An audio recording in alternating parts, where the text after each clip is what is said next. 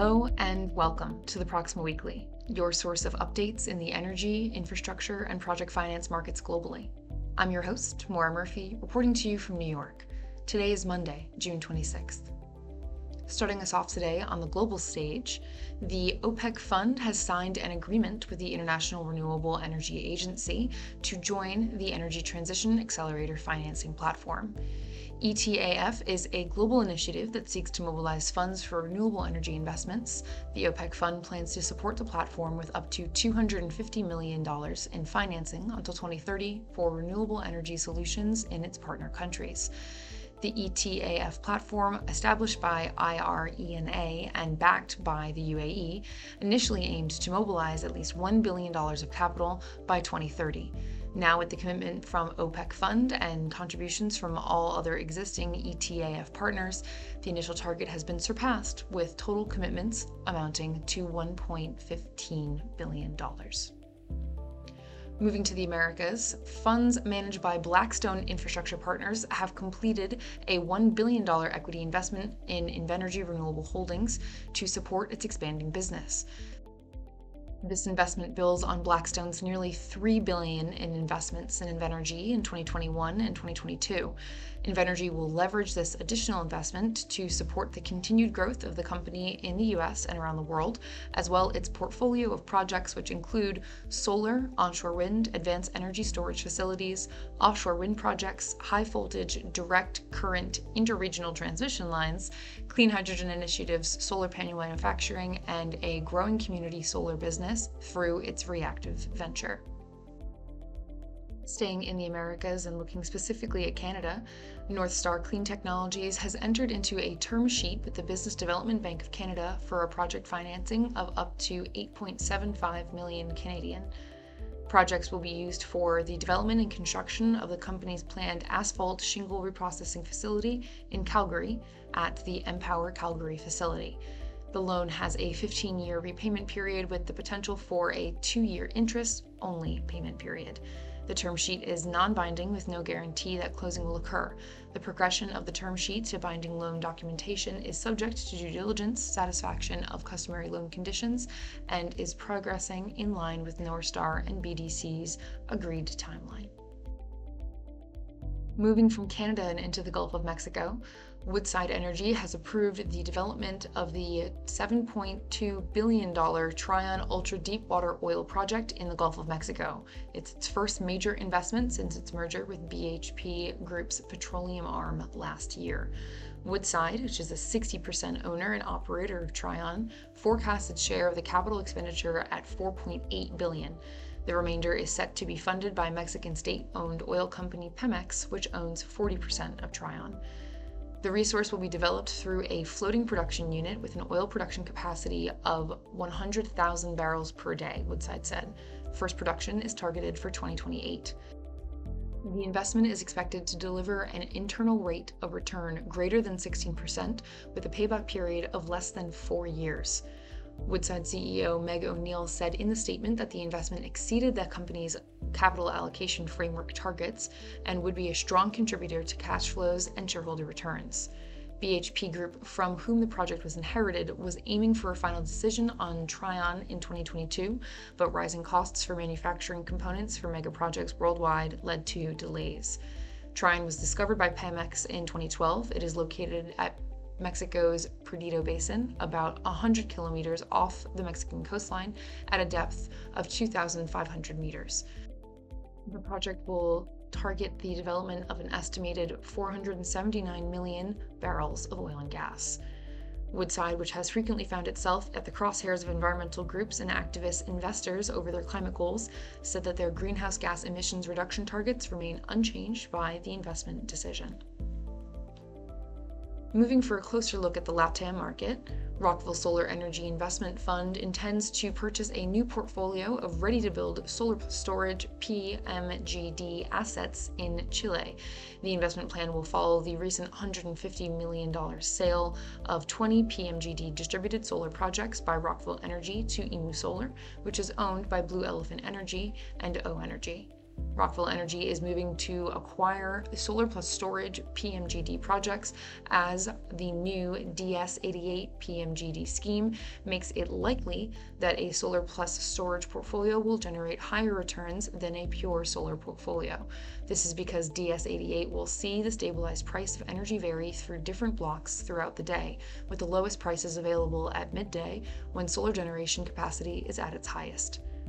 Solar portfolios without a storage element will be unable to capitalize on higher prices available in the morning, making a solar plus storage portfolio a more viable investment. While Rockville Energy only retained ownership of the portfolio sold to Emu Solar until construction was almost complete, the firm intends to own the new portfolio for a period of 8 to 10 years following construction. The size and value of the new portfolio are yet to be determined. Continuing on in the Latin American market, SBM Offshore has completed the project financing of an FPSO vessel for a total of nearly 1.62 billion, secured by a consortium of 12 international banks and cover from 3 ECAs. The vessel is destined to work for Petrobras at the Mero field in the Santos Basin offshore Brazil. The financing is composed of four separate facilities with around 6.6 weighted average cost of debt and a 14 year post completion maturity for both the ECA covered facilities and the uncovered facility. With the vessel's design incorporating SBM Offshore's fast forward new build multi purpose hull, the FPSO will have a processing capacity of 180,000 barrels of oil and 12 million cubic meters of gas per day. It will have an estimated greenhouse gas emission intensity within the range of 8 to 12 kilograms CO2 equivalent or barrel of oil equivalent for the company's new build FPSOs, benefiting from proprietary emission reduction technologies. The FPSO Alexandre de Gusmão will be the fourth definitive system to be installed in the Mero field. Based on the firm's statement, the topsides fabrication and fast forward MPF hull for this FPSO are progressing with the first oil slated in 2025. Moving from LATAM and into Asia Pacific, Heavy Minerals has secured Dutch government backed finance support for the potential development of its Port Gregory Garnet project in Western Australia. The government received a letter of support from Atradius Dutch State Business, which manages the government credit guarantee scheme on behalf of the Netherlands ECA. Atradius is expected to commence due diligence assess ensuring export financing for the project under its commitment to promote Dutch exports and guarantee projects involving the export of capital goods. Additional due diligence will be conducted as Port Gregory pre feasibility and bankable feasibility studies progress. The Dutch ECA scheme was deemed suitable for Port Gregory based on the potential provision of mining hardware, the process plant and supporting infrastructure from Dutch owned Royal IHC. Royal IHC has supported heavy minerals with technical, engineering, and project study work for the project since the company was listed on the Australian Stock Exchange in September of 2021. Continuing on, the Norwegian Climate Investment Fund and KLP have committed equity and guarantees for a 168 megawatt wind power project plant developed by Enel Green Power in Gujarat State, India. Enel Green Power was awarded the rights to sell power under a government auction and has a 25 year power purchase agreement. Via an investment partnership, KNI India, Norfund brings along Norway's biggest pension company, KLP, with joint commitments of about 317 million Norwegian kroner in equity capital and loan guarantees of up to 530 million kroner towards the construction of the project. The Climate Investment Fund owns 51% and KLP 49% of KNI India. The plant, which has been put into operation, is expected to produce about 700 gigawatt hours per annum. Given India's current energy resources, with a considerable portion coming from coal, the project will avoid around 573,000 tons of CO2 per annum. Enel Green Power, founded in 2008 within the Enel Group to develop and manage renewable power projects globally, operates over 59 gigawatts of installed renewable capacity in Europe, Asia, Africa, and the Americas. In July 2020, Norfund and Enel Green Power entered into a joint investment agreement for renewable projects in India. The first project together, the 420 megawatt Thar solar plant, was announced in August of 2022. More on mining and metals in the APAC region, Hillgrove Resources has taken a final investment decision on stage one of the Kanmantoo underground copper mine in South Australia. First copper concentrate production is expected in the first quarter of 2024. The Stage 1 project is expected to produce some 43,500 tons of copper in concentrate over the initial four years. Mining would be focused on two of the nine known mineral lodes in the mining lease that were either drilled or mined as part of the open pit operations. All infrastructure at the mine, including a 3.6 million ton a year processing plant and operational tailings storage facility, is already in place. Lastly for today is also in metals and minings.